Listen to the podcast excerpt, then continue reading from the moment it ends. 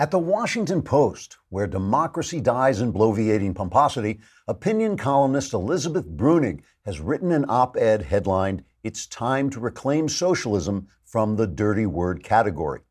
By the way, here's a fun little quiz. Try to figure out, just from that headline, whether Elizabeth Bruenig is A, another one of these vaguely cute millennial babes without the brains God gave a goose, or B, something else.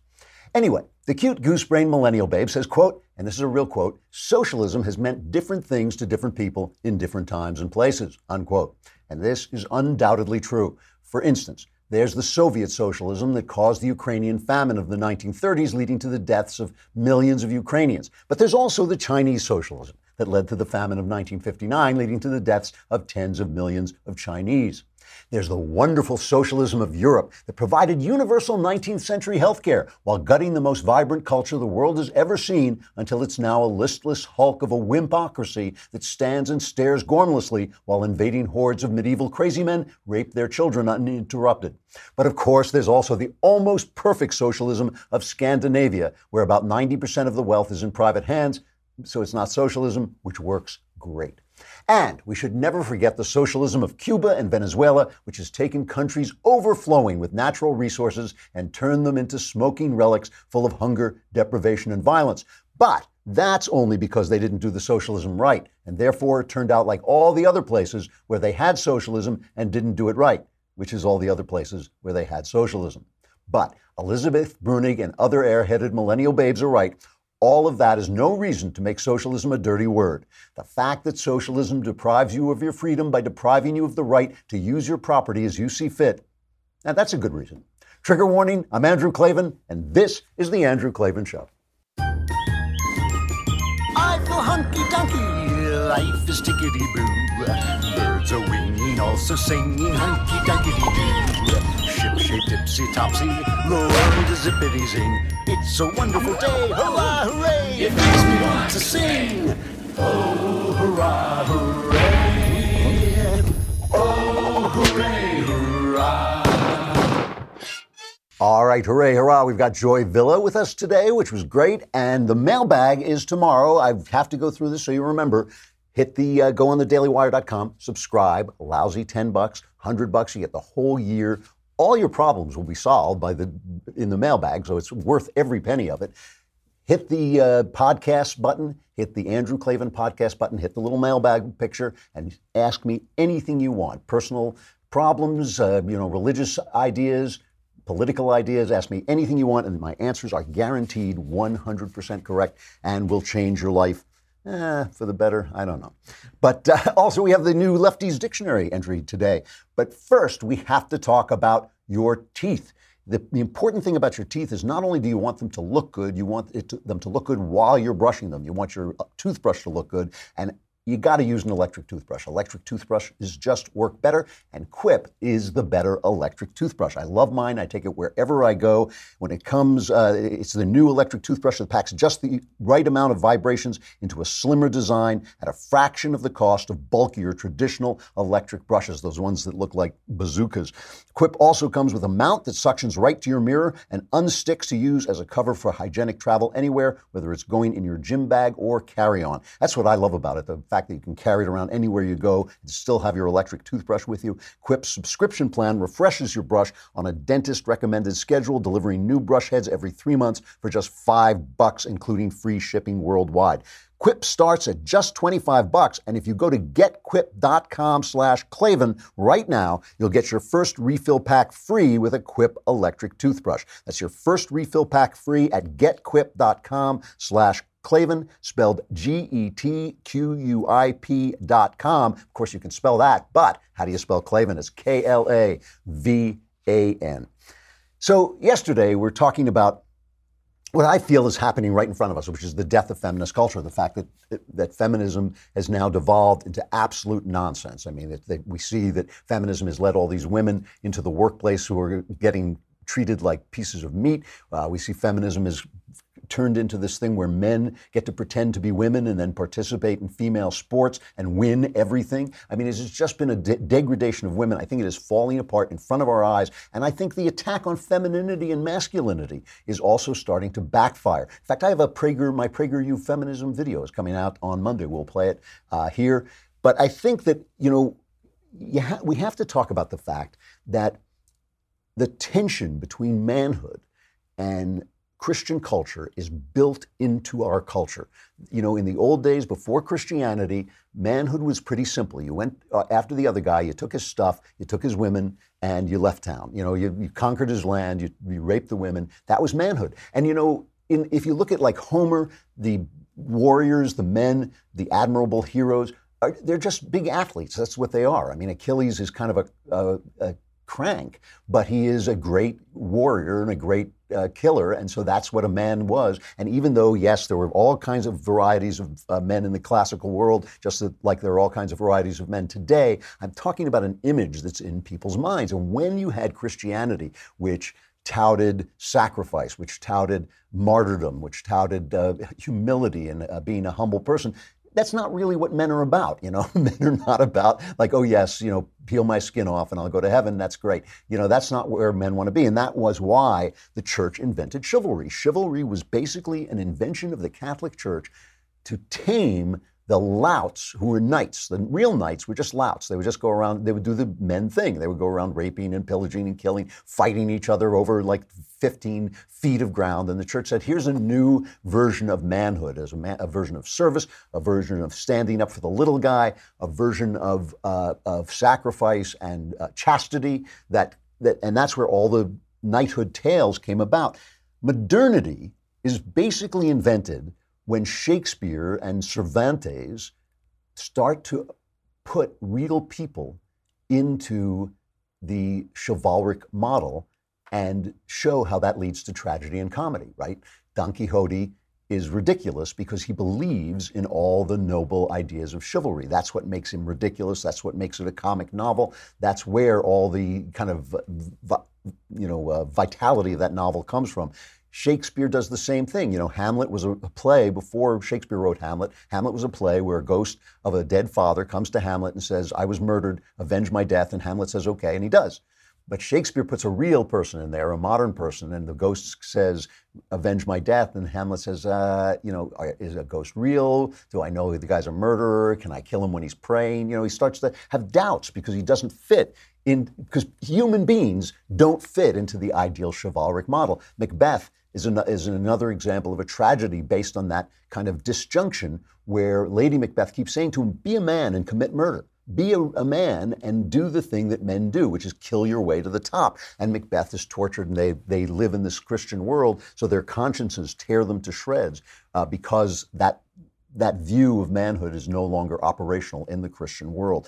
And today, like the chivalric code has uh, collapsed, and we that's what I was talking about yesterday. With it, the only where, place on in TV that you see manhood is in shows like The Sopranos and Breaking Bad, where it's an outlaw thing to be. To be a man is to be an outlaw because the Christian world no longer has a model for manhood, and that's why I pick on superhero movies because they show a model for manhood that is simply detached from the realities of life. It's detached from death. It's detached from sex. And Marvel tries to make up for that by having them be snarky, but there's no real tragedy in their manhood, which is what part of, part of what uh, Shakespeare and Cervantes were talking about when they invented modernity by by putting real people into the chivalric code. Okay, so our job now, I feel, as the as the feminist model falls apart, the feminist attack on masculinity and femininity falls apart, is we as conservatives have to start to build a new culture of masculinity and femininity. It has to be a modern culture.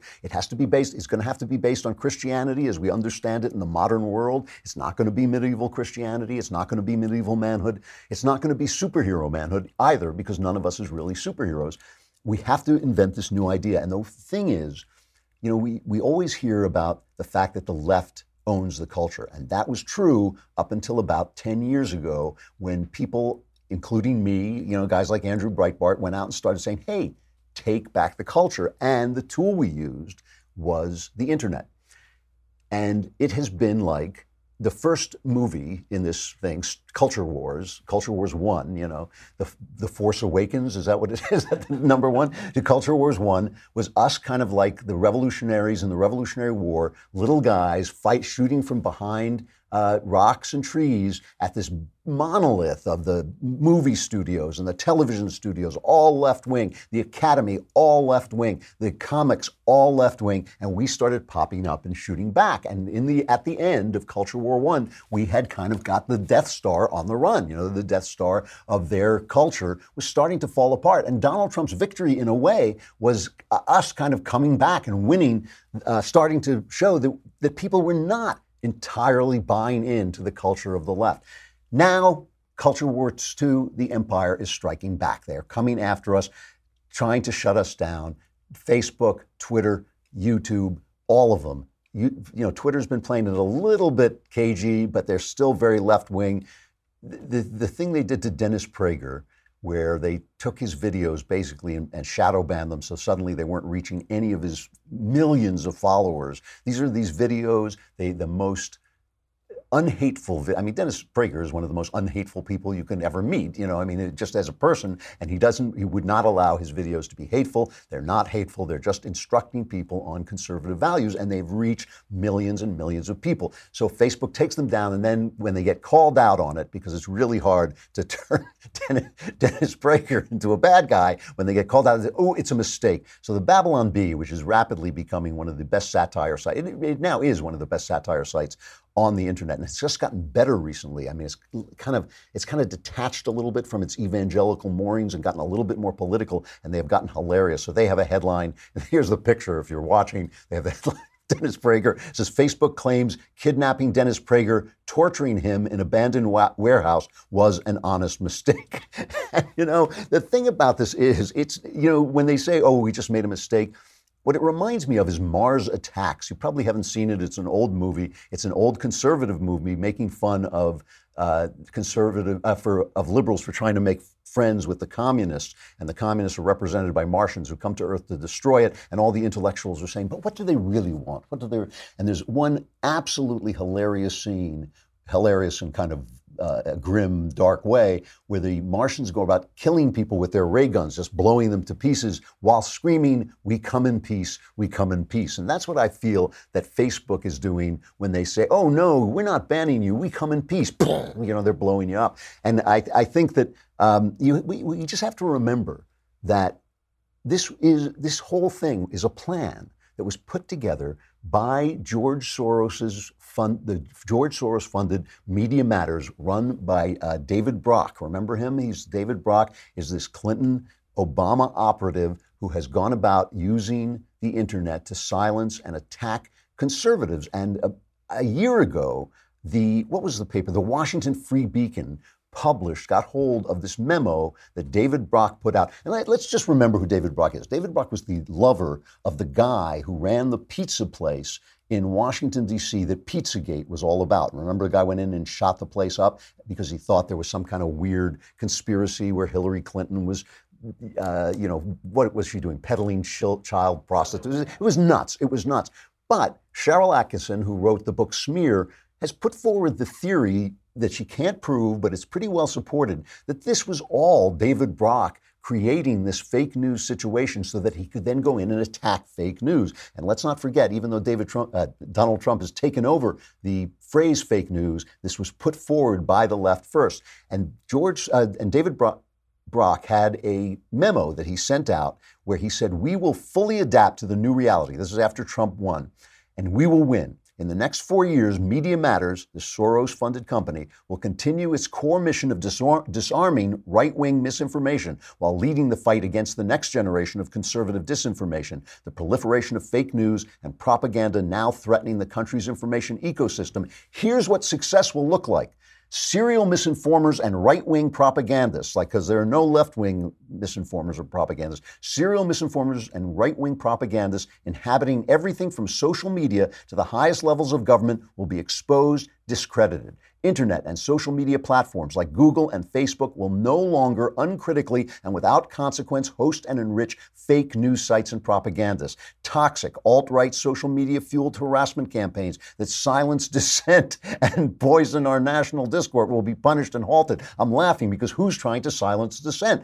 Brock, Media Matters, George Soros, and they are doing it with the help of the social media corporations, and they're winning. They're actually pulling it off. And I, you know, this is a plan. They put forward this plan. And now all these social media systems are using people that David Brock installed, like PolitiFact and Snopes, that are left wing fact checkers, so called fact checkers, using them to vet their material. And I think that this is. This is the, you know, they do not want to give up their power that, the, that they have had over the culture. And we have got to stay vigilant and we've got to, you know, Donald Trump is, is talking about this now and he, they're actually uh, suing Facebook over another matter, but I'm sure it has a lot to do with this. And, and, Trump is starting to talk about it. And we all have to talk about it, and we all have to hold them to account because they are basically corporations. As uh, our God King Jeremy Boring was explaining to us, they're acting like publishers, but they're getting the privileges of platforms. As a platform, that's like the phone company, you and I talking, and we can talk. If we want to talk Nazi talk, we can talk Nazi talk. We want to talk commie talk, we can do that, and they can't stop us on AT&T as long as we're not committing a crime. If you're a publisher, then you are responsible for what people say, and you can be sued. And if we, if, if I went out and sued every person who has said dishonest things about me, let alone me, if Ben went out and sued every person who said dishonest things about him on Facebook, Facebook would collapse. So they want the privileges of being a platform, but they want the power of being a publisher. They can't have both, and they should be stopped, and they deserve to be stopped. I mean, this is what entrenched power is. The other thing about this is we have also, if we are going to restore the idea of what men and women are, what they really are, not going back into the past, not saying, oh, women have to, you know, do this, this, and this, and can't leave the home and can't vote, although that's not such a bad idea. No, I'm joking. But, but you know, not restricting people, but just getting, uh, recreating the ideas on which our ideas of ourselves are founded, recreating the culture in, on, in which our ideas make sense. If we are going to do that, Christianity also has to be held to account. It also has to be held to account for the ways in which barnacles have accrued on it over the years that we don't need, that are not part of the kingdom of Christ, that are not the things that Jesus was talking about. And that's why I've been hammering the Catholic Church. There was a moment on because you know there's so many people in the in the Catholic Church who are saying, well, it's in the past. These people raped children in the past. It's all over. It's just you know there are no more uh, molesters in the Catholic Church than anywhere else which, if you're the body of Christ, is not a good excuse. I'm sorry. There was a moment on Special Report last night that was so powerful and really summed it all up because they, uh, Bret Baier, who is himself a Catholic, had the uh, Bishop of Pittsburgh, which is where a lot of these this latest scandal come up, uh, David Zubik, and Baier asks him about this scan- the, the effect the scandal is having on people who don't are not going to church because they feel so betrayed. And you can sit there and say, you know, like, oh well, they're taking it out on God. Oh well, they're making the mistake. They didn't rape the kids. They didn't cover it up. Even more importantly, because I know the rapes are horrendous and hideous, and these people should be in prison. And the fact that their uh, the time has run out when they can be prosecuted is a crying shame. But the people who covered it up, including the man who's going to answer Bret Baier's question, who's one of the people who covered it up, they're still in place. Not one, not one has been fired. I mean, this is the thing. So, so what they're talking about when they say, "Oh, it's in the past," it's not in the past as long as they're still standing there. The cardinal, the the guy who was uh, at the center of this invest- investigation, uh, Cardinal Wuerl, is now the, the cardinal in Washington, D.C. So here's Bret Baier asking this heartfelt question. This is two videos. The first one is, is Baier asking this question of Bishop David Zubik, and listen to his response. What do you say to the Catholics who didn't go to church this Sunday because they were so hurt? You know, the Washington Post says clergy's abuse scandals prompt crisis of faith, crisis of confidence. Um, they're just hurt. I talk to them. I mean, I come to you as a newsman, but I'm also a practicing Catholic. Um, and I talked to a lot of people this weekend. And Bret, how about rage? Because I'm feeling it too. I was ordained a priest 43 years ago, and the collar that I wear is a source of pride for me.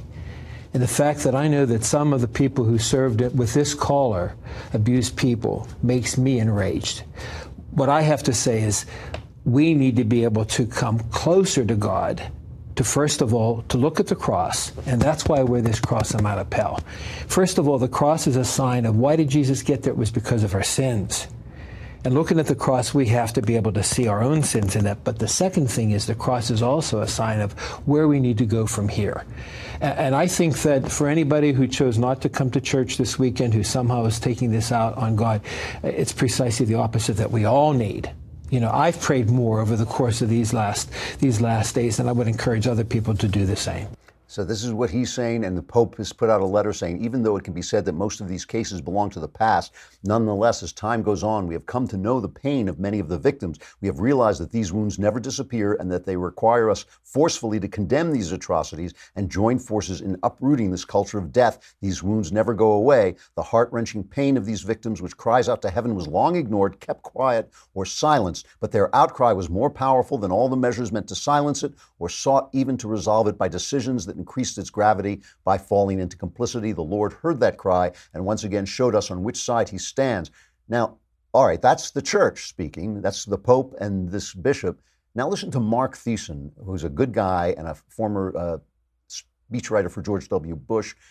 Listen to his reaction as a Catholic. So I'm glad the Pope wrote a letter, but the one word that was missing in that letter was accountability. Uh, he, he, we don't need words, we need actions right now uh, in the Catholic Church. He said that, uh, the, he quoted Pope Benedict saying how much filth there is in the church and talked about those who kept quiet or silenced the victims. One of those people who, who silenced the victims was your guest, Bishop Zubik. He was, from 1987 to 91, the personal secretary to Bishop, to Bishop Bevilacqua. He was then the director of clergy personnel from 91 to 96 for Archbishop Wuerl when he was the Bishop of Pittsburgh when all these confidentiality agreements were being signed, when all these predator priests were being moved around. This, he was at the epicenter of this crisis. He pointed that cross on his, on, on his lapel. You know what Christ did on that cross? He sacrificed himself. I'd like to see one of the hundred bishops in this country sacrifice themselves, saying, mea culpa, mea culpa, mea maxima culpa. And I say to my other fellow bishops, step down and let new leaders take over. Uh, good for you, Mark, because that's the voice. That's the voice of the God who hears those cries and not, you know, these guys, they don't want to give up their houses. They don't want to give up their titles. They don't want to give up the wealth. They're princes of the church, and they don't want to give up their prince, their princehood. But the thing is, if we are, go- you know, this culture is, this is a moment of opportunity. It is a moment of opportunity when one way passes and a new way comes. I know it looks like a moment of crisis, but the crisis is all an opportunity. Every one of us, every one of us has a piece of the culture in his hand. Every one of us has a chance to act like a man, to reinvent what a man is, to act like a woman, to reinvent what a woman is. Every one of us has has that possibility. And when these large structures let us down, as the Catholic Church has, and as some of these co- huge social media corporations are trying to, it is up to each one of us to start to reinvent the world. Each one of us is given a soul of his own to reinvent the world with, and we have to start to do it. It really is. It, it's a big deal, even though each one of us is a small thing. Each one of us doing it is a, an enormous deal. All right, we got to get the new Lefties Dictionary. Today it's G, isn't it? What is G for? Let's play it. G is for gun. A gun is an evil, deadly creature that at any moment may leap into the hand of an innocent madman and kill everyone around him. Many innocent madmen have suffered at the hands of guns. There they were, standing in a crowd, or a military facility, or a gay bar, minding their own business and shouting Allahu Akbar, when suddenly a gun leapt into their hands and opened fire, thus ruining the innocent madman's life. Many a person has become a criminal simply because he was standing on a dark street demanding a fellow citizen hand over his wallet when some opportunistic gun jumped into his hand and mayhem ensued. This wouldn't happen if guns were banned. If guns were banned, the criminal would say to himself, I was going to rob that person at gunpoint, but guns have been banned, so I will simply demand that he give me his money, and if he refuses, well, all the worse for me. Women have been particularly victimized by guns. It's easy to see why. Say some 5 foot 200 pound woman is dragged into a dark alley by a muscle bound 6 foot 4 male who wishes to engage in what to him would be a meaningful relationship. If the woman has a gun, she might blow this guy to hell and gone, and thus miss out on an amazing interpersonal experience. So, as you can see, guns are especially bad for women. Most importantly, guns are very dangerous to leftists. You see, leftists believe that your property and your conscience should belong to the state. They back up those beliefs with laws that are enforced by people with guns. If you refuse to hand your property and conscience over to the state, these people with guns will come to your house and arrest you. If, on the other hand, you also have a gun, an ugly situation may ensue. This is not just theoretical, it is based on a true story that happened in 1776. So, be warned guns are unhealthy for leftists because guns protect our property and our conscience, and they keep us free. And we wouldn't want that. G is for gun. I'm Andrew Klavan with the Lefties Dictionary. I love this guy. All right, come on over to the Daily Wire. We got to say goodbye to Facebook and to YouTube. You can listen on YouTube. You can listen on fa- uh, on um, at thedailywire.com. But if you come on over to thedailywire.com, you can and subscribe. You can watch the whole thing there and be in tomorrow's mailbag where it's uncomfortable, but you get to ask questions and I change your life. All right, we got Joy Villa coming up.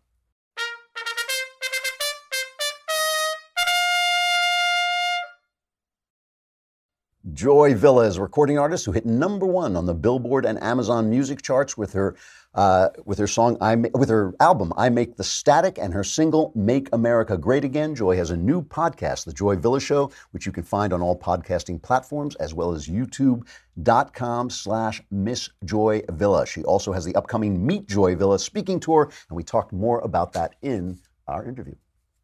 Joy Villa, I'm so happy to finally meet you. It's really nice to see you. Thank you for coming in. I appreciate it. Absolutely. So you are going on a speaking tour. This is not a sing. You're not going to be singing. You're just going to be talking. Right, That's what are you going to be talking about? Well, answering questions that everyone's been asking me Okay. for the last two years. You know, what made me conservative? Why do I support Trump?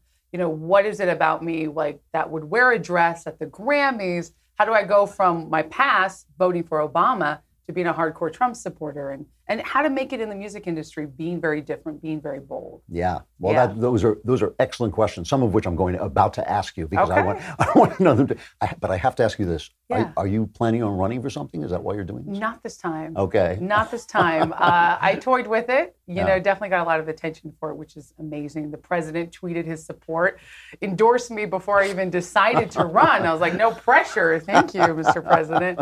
But it, it's something that I think that in the end of my life, I, I don't want to be like the end of my life, but Right. you know, as I get a little older, that it'll be something I'll, I'll actually do. Right now, I want to focus on just meeting the fans, getting the word out, positivity and support for the president in 2020, and then also my music career. I've got Yeah. a lot of music stuff coming out. Okay. All right. Now, Yeah. now it's interesting because when you wore that dress, great dress. Thank you. You got you actually it actually helped you on the charts. Uh, yeah. Yeah. I mean, it was a it was a really good thing for you. Yeah. Was it also a bad thing for you? Well, I never would have predicted that something good would have happened. I mean, of course, I wore it. I didn't really think about it. I was like, I'm going to do this because I support the president, and Right. you know, I'm I'm very much like a loyalist. Like I'll spend time looking, and I looked at President Trump, and I go, oh, I don't know, is he what he says he is? And then I was like, okay, this is the man, and I voted for him. And then I became very a, a big fan. Right. but it was very secret. I couldn't talk to any of, course, my yeah. liberal friends about this or anybody, not even my conservative friends, because a lot of them didn't like Trump too. So that was my sort of coming out, and that's all I thought of. I didn't think of the long term. But afterwards, hitting number one on iTunes, number one Right. on you know Billboard, and, and all of the Amazon was something that was such an unexpected blessing. Because really, after I did that, I got a lot of hate. I got I death think. threats. Yeah.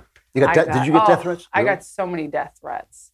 I still get death threats. Yeah. Anytime I come out, you know, for being pro-life, I get death threats. Yeah. I get rape threats for being pro-life. do you really? I mean, I do. is- I mean, it- it's, it's insane it's out insane. there. It is But so sick. yeah. These people are not people I'm afraid of. At Right. first, it's very uh, overwhelming to get hundreds of letters of, Yeah. you know, evil intentions and like, oh, you should die, and why are you even at the Grammys, and blah blah blah, racial slurs Right. from other black people, other Hispanics, Yeah. telling me I'm a race traitor and this and that, and uh, all that stuff that I've never I've never gotten before. But in the in the big picture, it's really a small amount compared to the love.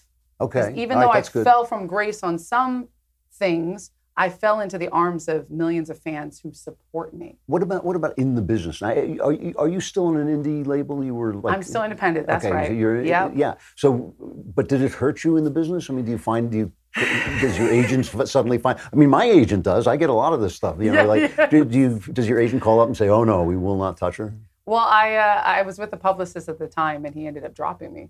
Really? Yes. Be- Because of this? Not because I'm a Trump supporter, but because of the hate mail, Ah, okay. because of the attacks, because it became harder for him to to be the publicist of me. And so I ended up picking up another publicist, and they just recently dropped me, um, uh, just because they picked up a, a new client that was very anti my my political beliefs, and they let me know that.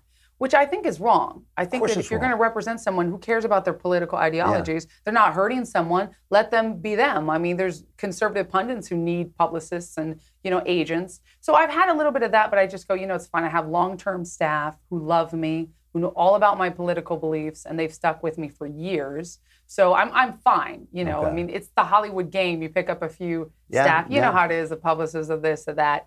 But um, recently, Andrew, I just heard that I lost a movie role because the director loved me, wanted me for this film because I also do some acting, and ended up going, "Oh, wait a second, she's the girl with the dress. I cannot hire her." Wow. And he said, Wow. "Because I'm a socialist."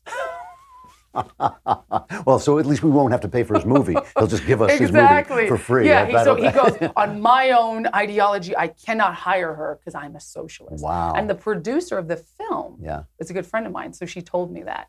And this was a, a couple months ago, so I didn't know. You know, you never know why you don't get certain roles. That's true, but at at least you found out. Yeah. So you start out, you're a singer. That's what you want to do. And I know Yes. if you're an artist, all you want to do is you want to make stuff. I, I, I feel the same way. yeah.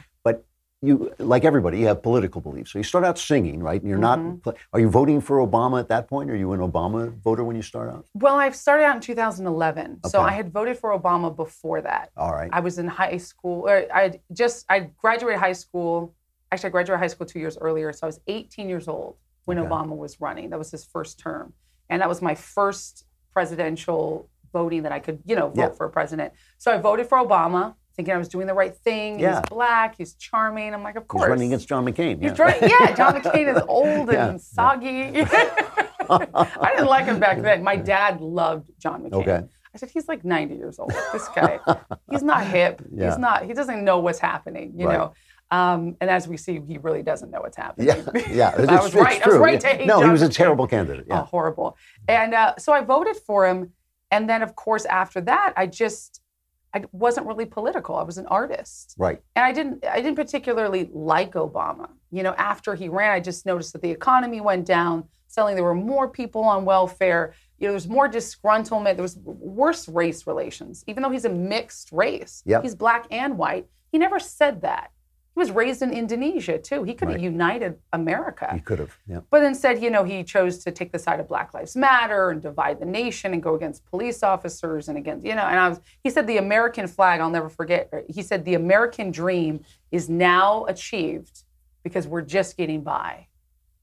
And I thought, that's not the American dream. The American dream is to be a billionaire Mm-hmm. Right. and to help people. And we're the most charitable organization, uh, charitable country in the world. We give more to charity than any other country.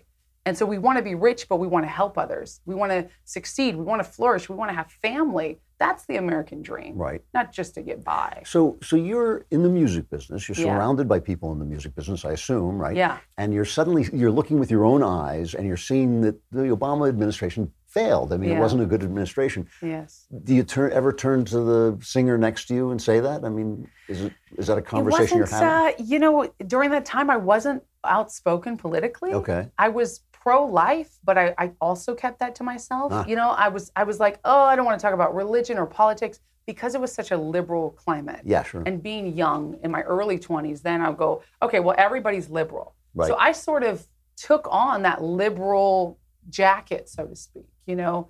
And I, I called myself an SJW back then, really? social justice Yeah, warrior. yeah, yeah. I was. I would retweet those tweets, you know, like, oh my gosh, we Yeah. need to help this and we need to do that. Of course, because that's what all your friends are talking about. Right, right. And you're looking up to musicians and actors like, I want to be like them. Madonna, I used to love her.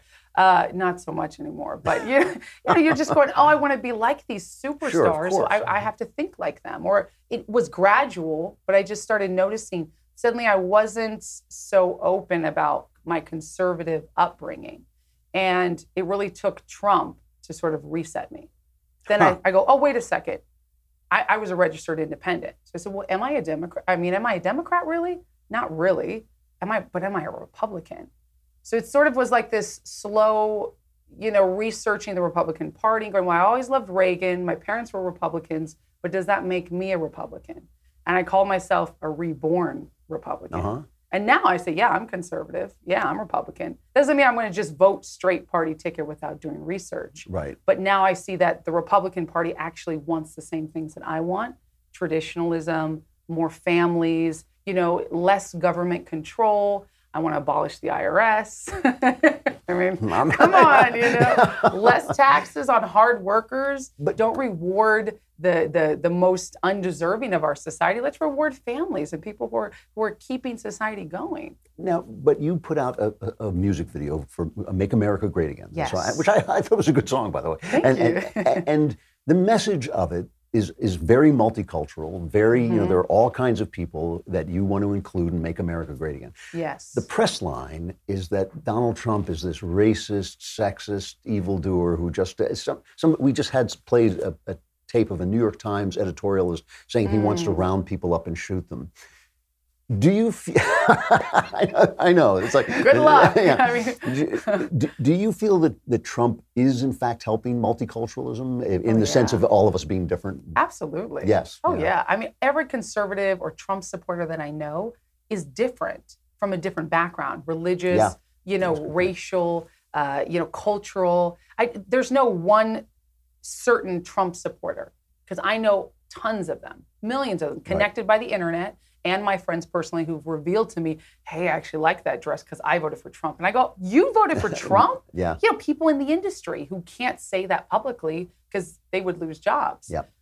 Those people are Trump supporters. Many of them are black, Hispanic, Asian, young, old. His ideas are timeless. Yep. You know, what he wants for America to build us back to the greatness that we can be, that's timeless. That's not one culture, that's not one color. And he doesn't say, oh, black Americans can succeed, even though they are. We have 39% approval uh, for Trump now Which in black amazing. America. Amazing. Amazing, Yeah. right? And uh, it's higher than Hillary's ever was. Yeah. It's higher than Obama's actually was. with, with with things working so, I mean, the economy is going well. Yes. We're at peace. The judges.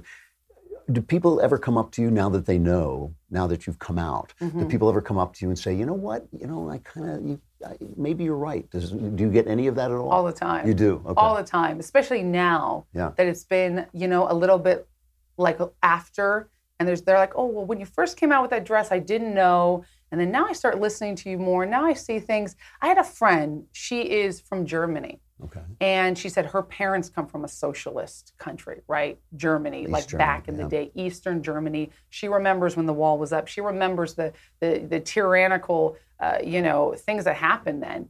And she said, my parents were never ever going to be socialists. They didn't like Obama. And she told me, she revealed to me, I don't like liberals anymore.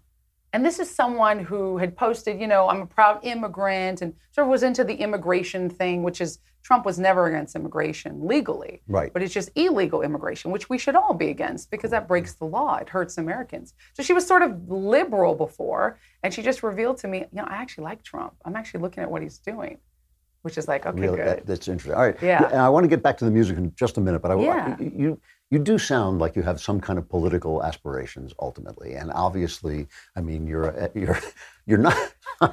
I've known people in the music business. You're obviously operating at an intellectual level above a lot of Right. people in the music business. So you want to go forward into another career.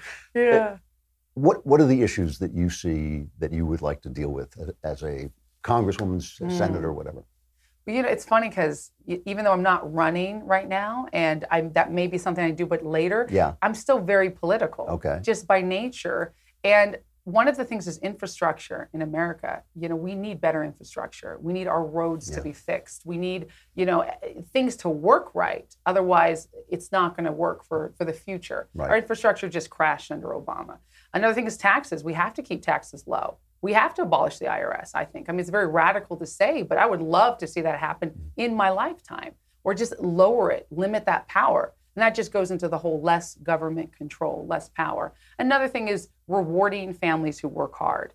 Too many times we see, oh, well, welfare is free for all. You can come here illegally, you can get welfare. You know, the immigration laws are crazy. If you're illegally over here, you're getting tons of of, of freebies, and that should not be what's happening. If you're mm. going to give freebies or breaks or you know help with groceries, give it to a hardworking family that is barely slipping by, but they're, at least they're working. Right. Not to people come here and say, just give me a handout.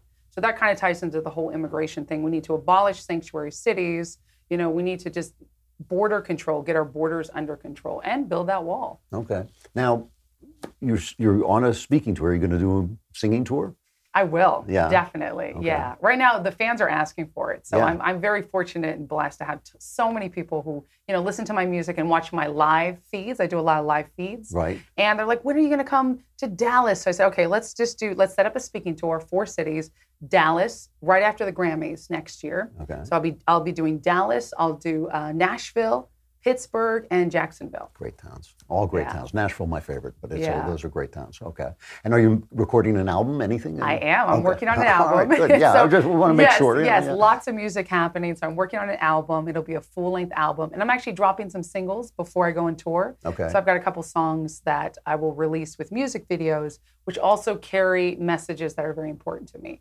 Cool. I, I feel like it's as a musician, it's sort of my job to carry a message. I've always been like that. My music before I was political had a message in it. Okay. And my message is always people can achieve their dreams. They are not just animals, bodies that just die and disappear. We're spiritual beings. Oh, So now you're now you're a real Republican. I'm sorry. That's, That's well, right. that that's great, Joy. It's really lovely to meet you. And where, Thank where can you. people find you if they want to see your work? They can go to joyvilla.com. Okay. They can find me on Twitter at joy underscore villa, at Instagram at joy villa, and Facebook at joy villa music. Okay. It's great talking to you. I really Thank you, appreciate it. Andrew. Thank you. It's been a Thanks lot. blast. She's a very charming lady. Uh, you know, I think I'm I'm a sucker for a pretty face, but I think she is actually a charming lady. Sexual follies.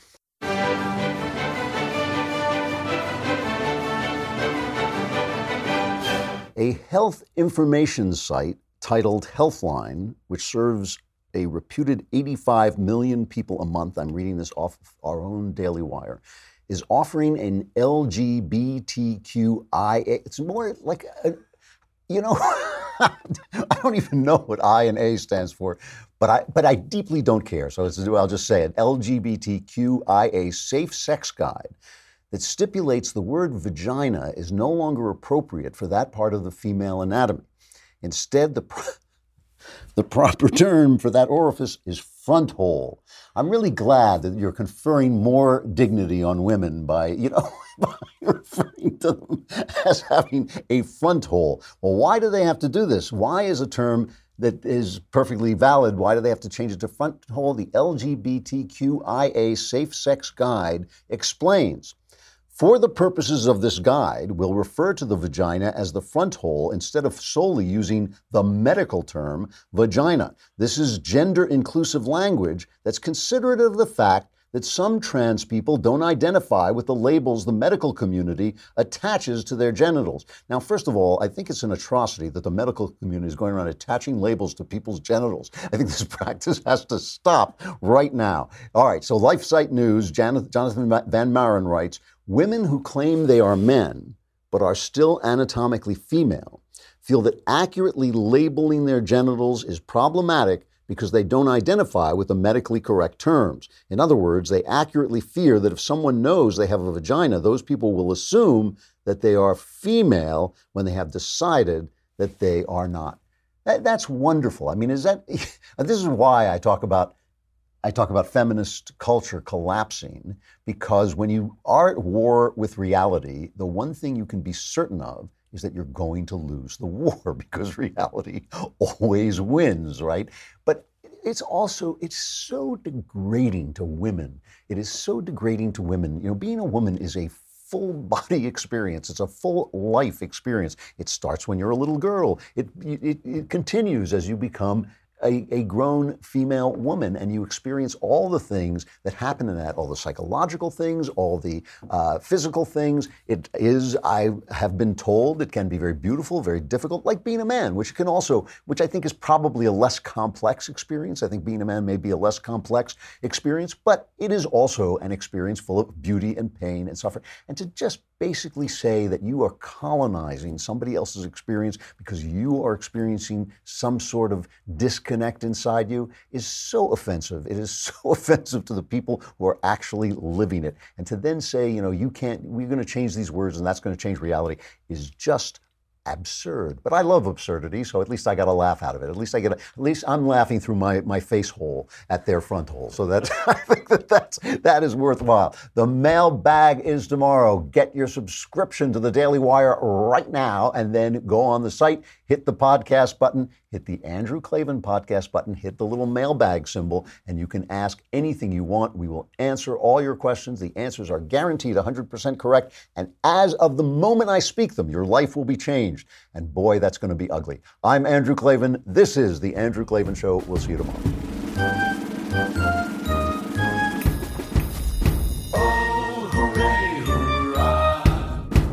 The Andrew Klavan Show is produced by Robert Sterling. Executive producer, Jeremy Boring. Senior producer, Jonathan Hay. Our supervising producer is Mathis Glover. Technical producer, Austin Stevens. Edited by Alex Zingaro. Audio is mixed by Mike Coromina. Hair and makeup is by Jesua Alvera, and their animations are by Cynthia Angulo and Jacob Jackson. The Andrew Klavan Show is a Daily Wire forward publishing production, copyright Forward Publishing 2018.